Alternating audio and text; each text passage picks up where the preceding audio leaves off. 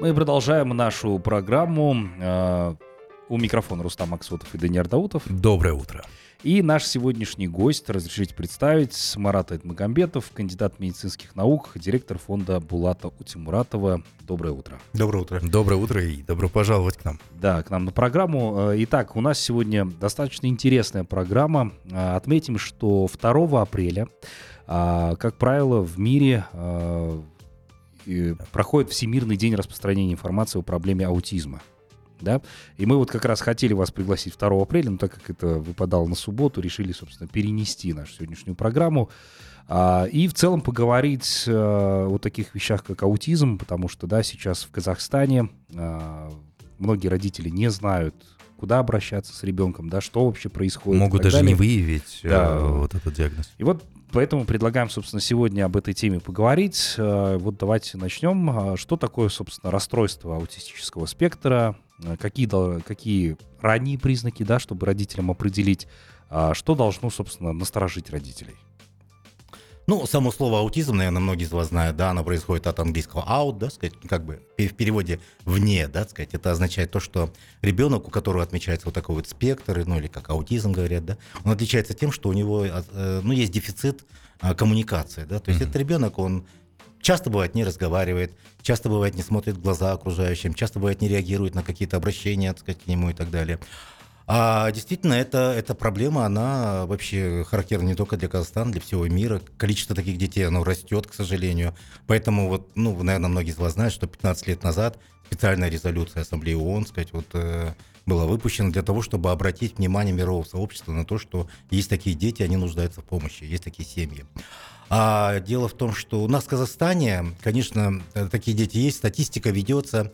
Вот, насколько я знаю, просто вот согласно данным, например, Центра психического здоровья, у нас порядка 5000 детей таких, ну, с аутизмом, да, вот дети, которым поставлен уже диагноз. Это официально, которые официально дети с диагнозом, да, сказать, аутизм. Но мы, вот просто, вот смотрите, в мире вообще тенденция какова? Вот в 2014 году, когда мы только-только начинали заниматься вот этой проблемой, начинали только вот эту программу, первые центры начали открывать, а по данным международных агентств, примерно 1 из 150 детей, который в мире рождался, вот нес в себе признаки аутистического спектра. Сейчас, вот по данным вот прошлого года, этого года, да, ну не этого года, вернее, прошлого года, уже фактически каждый 55-й новорожденный в мире, значит, несет в себе вот такие вот признаки. А по некоторым данным, по данным некоторых агентств, даже 1 из 44 детей, представляете? И в этом смысле, конечно, ну, Казахстан не является, к сожалению, исключением. Вот, и если экстраполировать этот процент, да, вот это количество детей, которые появляются в мире, экстраполировать на Казахстан, то по нашим данным, наверное, таких детей около 60 000 в Казахстане должно быть.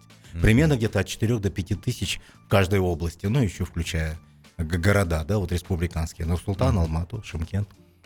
Поэтому это, конечно, проблема. И все коварство, как бы, этого...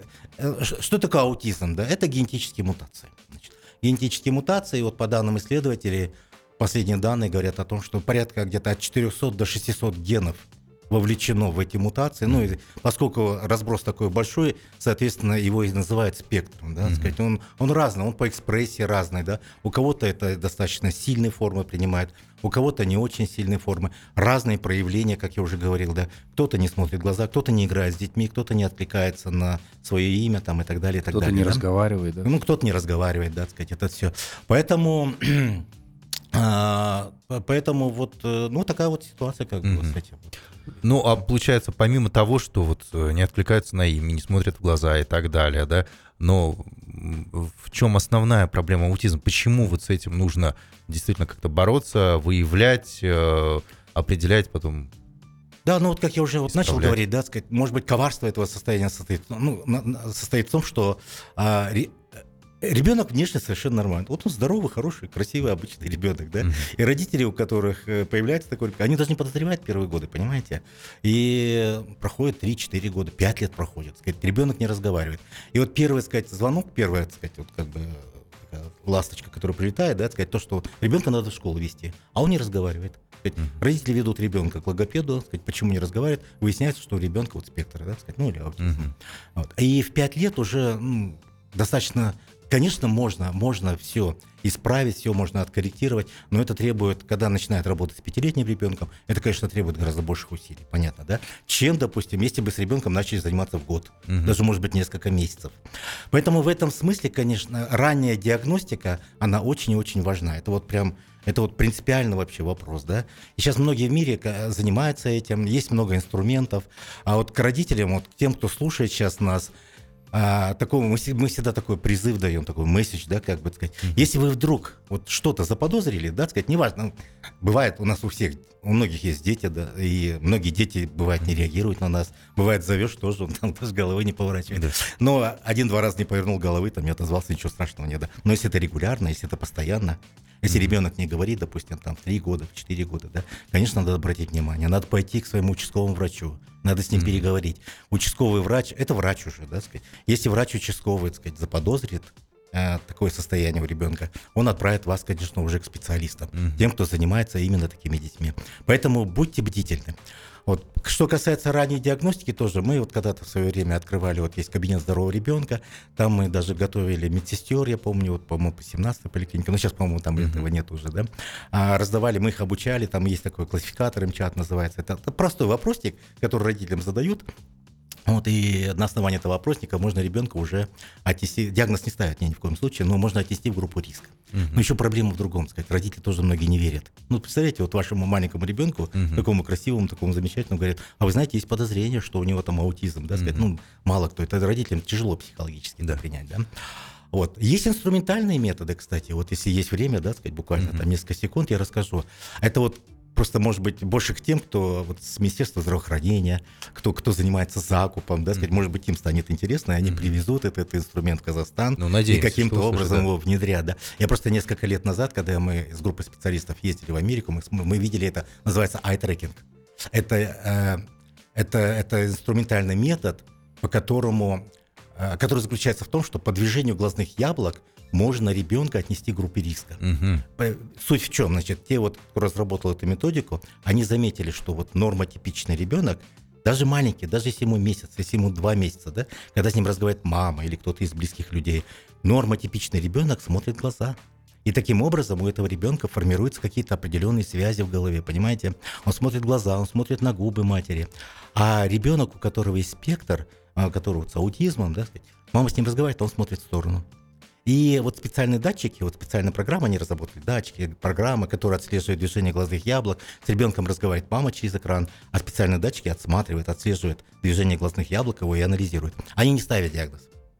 Они не ставят диагноз, но они могут сказать потом, что ваш ребенок, допустим, 60% вероятностью или 70% вероятностью можно отнести в группу риска. Пожалуйста, идите, сходите к специалистам, да, к тем, кто может уже точно определить. Вот. И вот я знаю, что сейчас такие приборы, они вот в Америке уже, знаете, их настолько упростили, их настолько адаптировали вообще к тому, чтобы его может использовать любой обычный человек без каких-то специальных знаний. Я, насколько знаю, они примерно вот размер, знаете, с банкомат. Вот во многих даже торговых центрах устанавливают, да, то есть любой желающий может ребенка там положить. Там, ну, это как в магазине оптики, например, примерно, да, так, вот что-то подобное. Примерно так, да, и этот аппарат может выдать. То есть вот наша мечта, прям думаю, если кто-то вот занялся бы этой, да, сказать, этим вопросом, привез бы, это бы существенно облегчило. Представляете, допустим, ну, вот сколько детей, и чем раньше выявишь вот такое вот состояние у ребенка, тем больше шансов у него подготовиться вот к школе, к 6-7 годам, он сможет потом пойти в обычную школу, заниматься обычными детьми, ну и дальше потом уже вот так вот по жизни, да, сказать, ну, получить высшее образование, социализироваться, вести семью, работу и так далее, и так далее. То есть почему этим важно заниматься? Не заниматься, мы потеряем человека, понимаете? Мы потеряем этих детей, он не сможет потом отдать. Оставайтесь с нами, друзья, у нас короткая пауза, позже продолжим. Деловое утро на Бизнес FM. Мы продолжаем деловое утро на волне Бизнес-ФМ. С нами сегодня Марат Эдмагомбетов, кандидат медицинских наук, директор фонда Булата Утемуратова. Говорим мы сегодня об аутизме. Ну и хотелось бы узнать, вот если вдруг у родителей возникли какие-то подозрения, куда идти, кому обращаться, как определить, что специалист действительно хороший, а не просто там какой-нибудь человек, который просто сказал...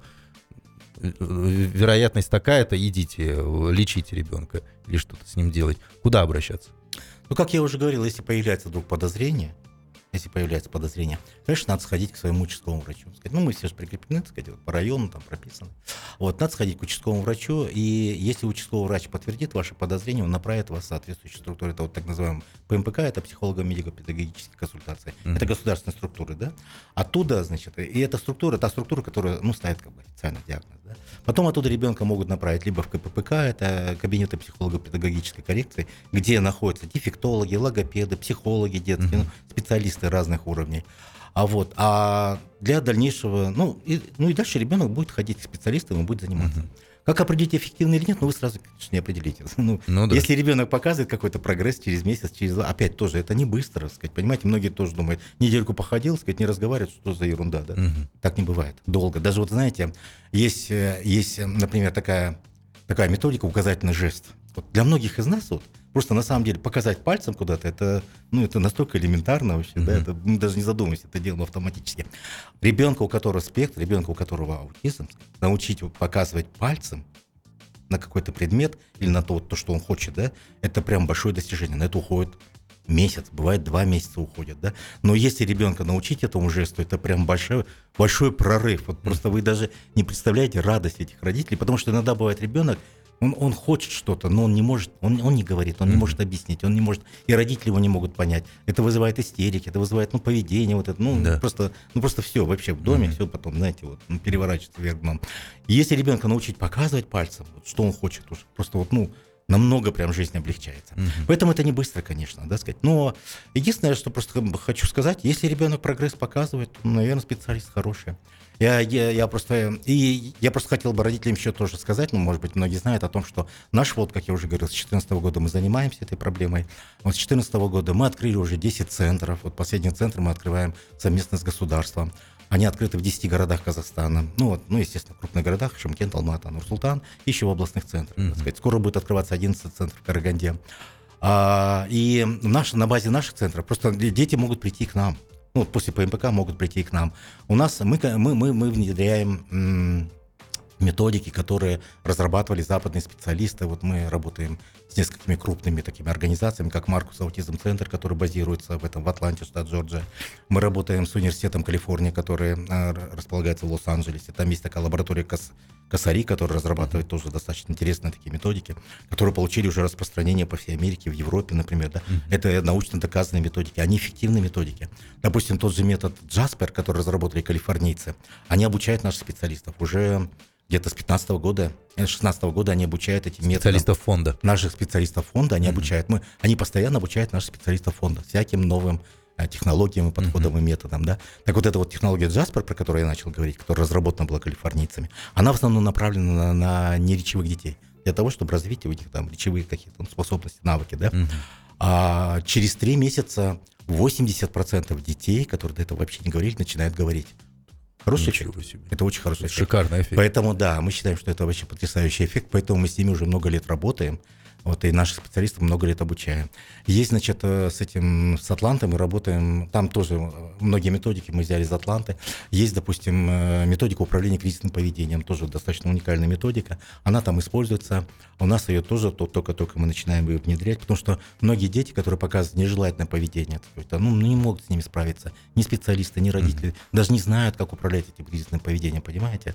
А ребенок часто со спектром, он дает часто такое поведение, к сожалению.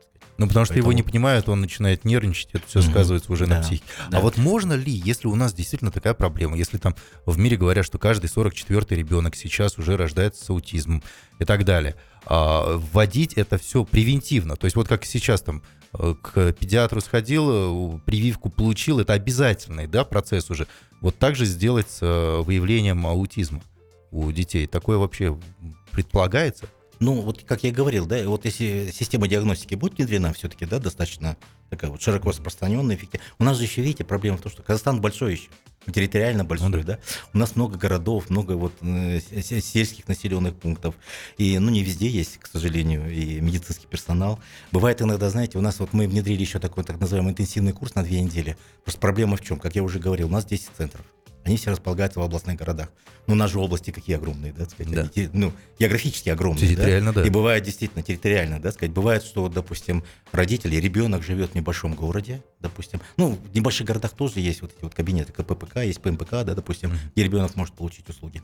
Если он хочет, допустим, получить услуги в наших центрах, конечно, надо родителю приехать в город, ему надо жить. У нас курс, допустим, базовый, он 3 месяца идет. 3 месяца ему надо жить, 3 месяца надо родителю оторваться от своей работы. Понимаете, это же, ну, не все могут семьи себе этого позволить. Поэтому мы внедрили такой курс интенсивный, он 2 недели. В основном, конечно, в течение этих 2 недель специалисты работают с ребенком, но мы всегда просим, чтобы родители присутствовали на занятиях. Наша основная цель, вот, допустим, чтобы родители освоили эти технологии, эти методики, потому что все равно ребенок не может годами жить в центрах, правильно? Да. Основное время все равно ребенок проводит в семье.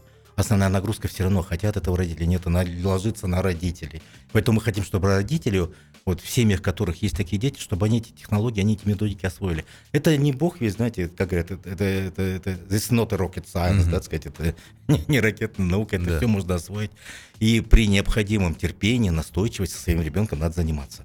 Поэтому мы вот как раз вот этот интенсивный курс, 2 недели, родители занимаются, уезжают, и мы надеемся, что потом они продолжают дома со своим ребенком заниматься. Да, это занимает месяц, это занимает годы, это все. Но если вы проявите настойчивость, упорство, вы добьетесь успеха.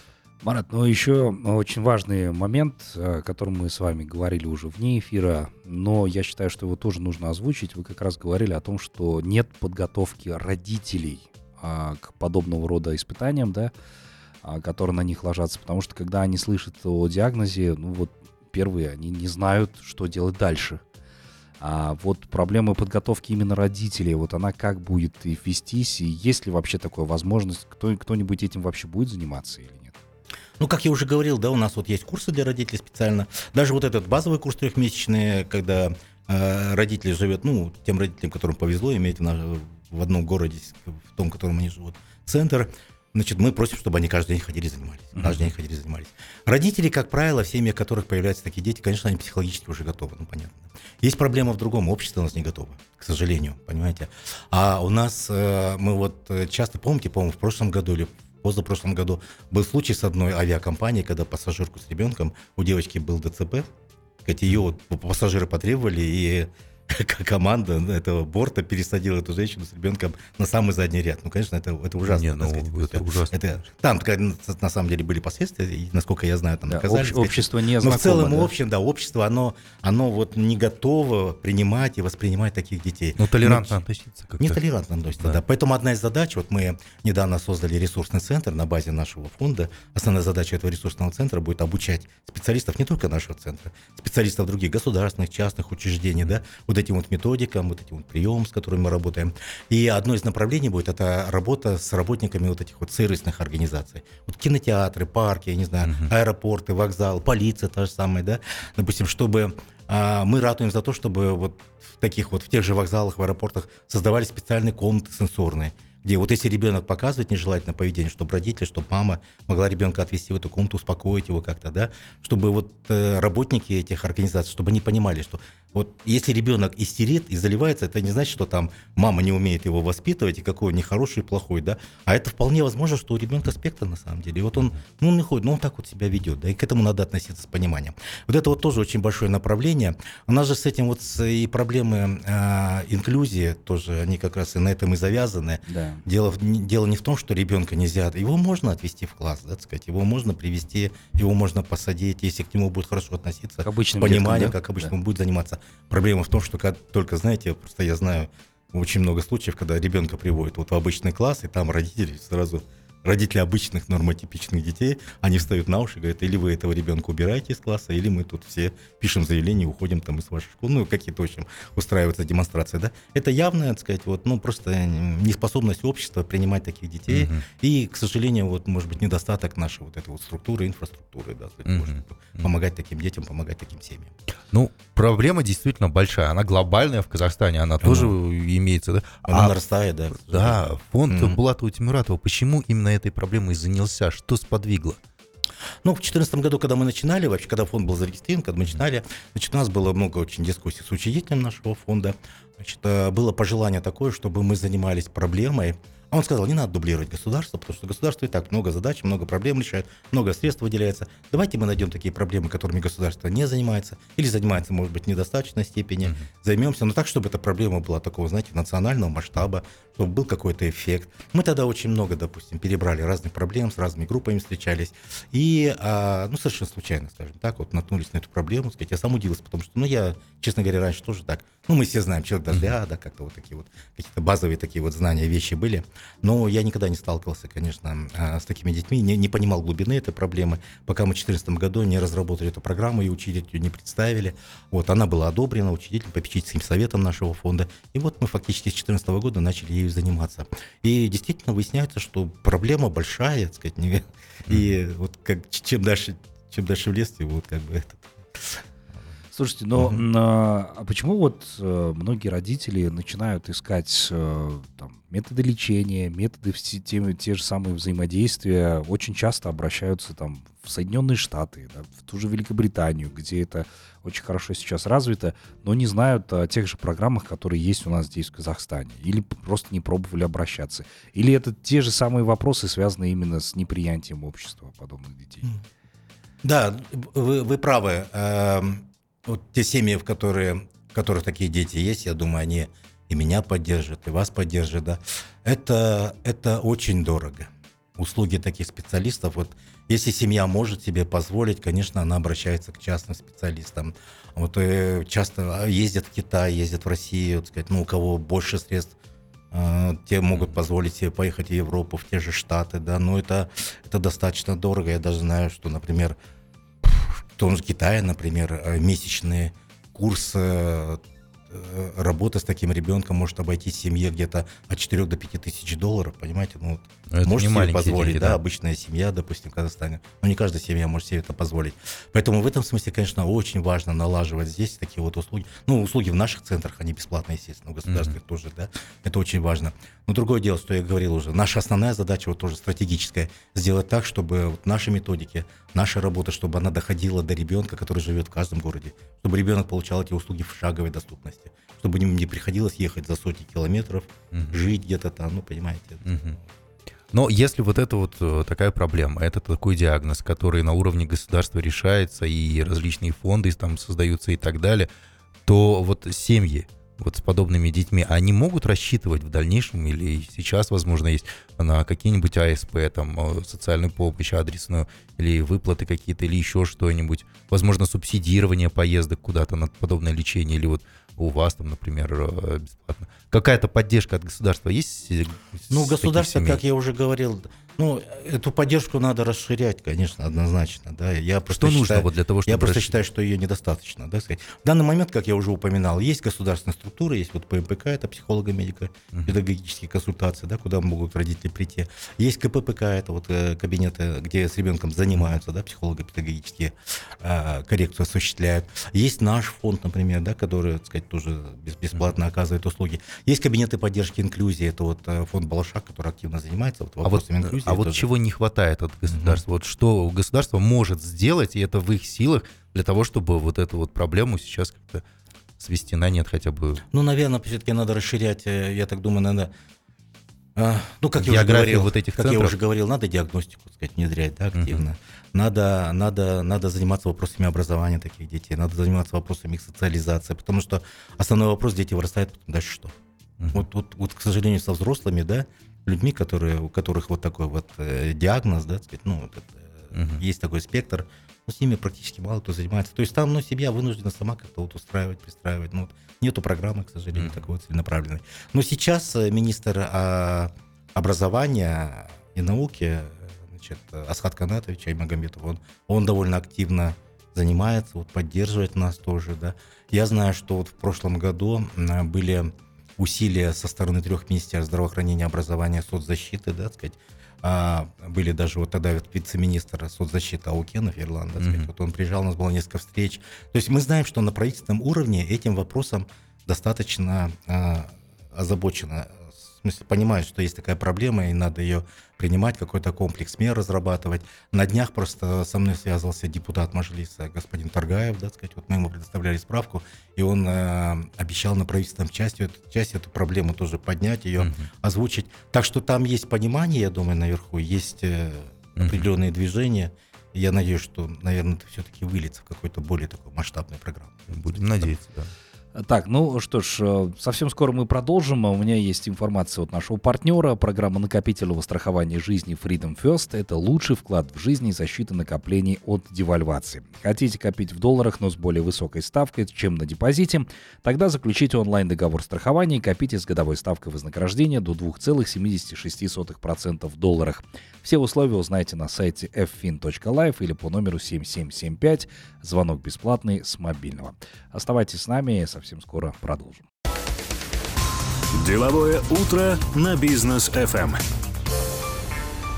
Мы продолжаем деловое утро на волне Бизнес ФМ. С нами по-прежнему Марат Эдмагомбетов, кандидат медицинских наук, директор фонда Булата Утемуратова. Обсуждаем такую вещь в мире, известную, аутизм. Марат, ну вот в начале как раз часа мы начали разговаривать о том, что количество таких деток увеличивается с каждым годом, да? Вот как вы считаете, в чем причина кроется этого всего? Ну, может быть, вот у вас есть личное мнение по поводу этого, потому что различные теории, ну, я лично тоже знаю, но они там в качестве бреда, да? Но вот лично как вы считаете? Сложный вопрос, конечно, да, потому что на самом деле в мире нету четкого объяснения, существует, как всегда, много теорий, но есть такая, знаете, как бы истина непреложная. Если существует много гипотез, много теорий, то, значит, ни одна из них не верна, наверное, да. Возможно, в какой-то степени виноваты и гаджеты, может быть, я просто сейчас, у нас сотовая связь, она всем нужна сейчас уже без этого, сейчас уберите из жизни, это невозможно. Ну, возможно, да, сказать, какое-то влияние, возможно, ухудшающаяся экология, да. Есть даже какие-то фантастические теории, я даже не знаю, сказать, вы этому верите или нет, но какие-то из исследователей высказывают, что, возможно, это появляется какая-то новая раса людей, понимаете, которые не приспособлены вот к нашей жизни, да, к нашей инфраструктуре, да, сказать, вот они, то есть они нас не понимают, мы их не понимаем, да, сказать, это все. Но вот не знаю, вот, честно скажу, да, мне пока сложно сказать, единственное, мы видим последствия, мы работаем с последствиями, да, то есть мы уже пытаемся откорректировать, пытаемся ликвидировать вот эти вот коммуникативные навыки, да. Но многие родители полагают, что аутизм полностью излечим. Вот вы подтвердите эту теорию, или все-таки это больше относится к коррекции? Адаптации. Вообще, знаете, да. Мы на самом деле, да, мы, честно говоря, между собой мы не считаем аутизм болезнью какой-то, да, сказать, это все. Мы говорим, что это особое состояние ребенка. То есть вот он рождается вот с этим вот набором каких-то вот видоизмененных генов, да, так сказать, это все. Он проживет всю жизнь с этим набором генов.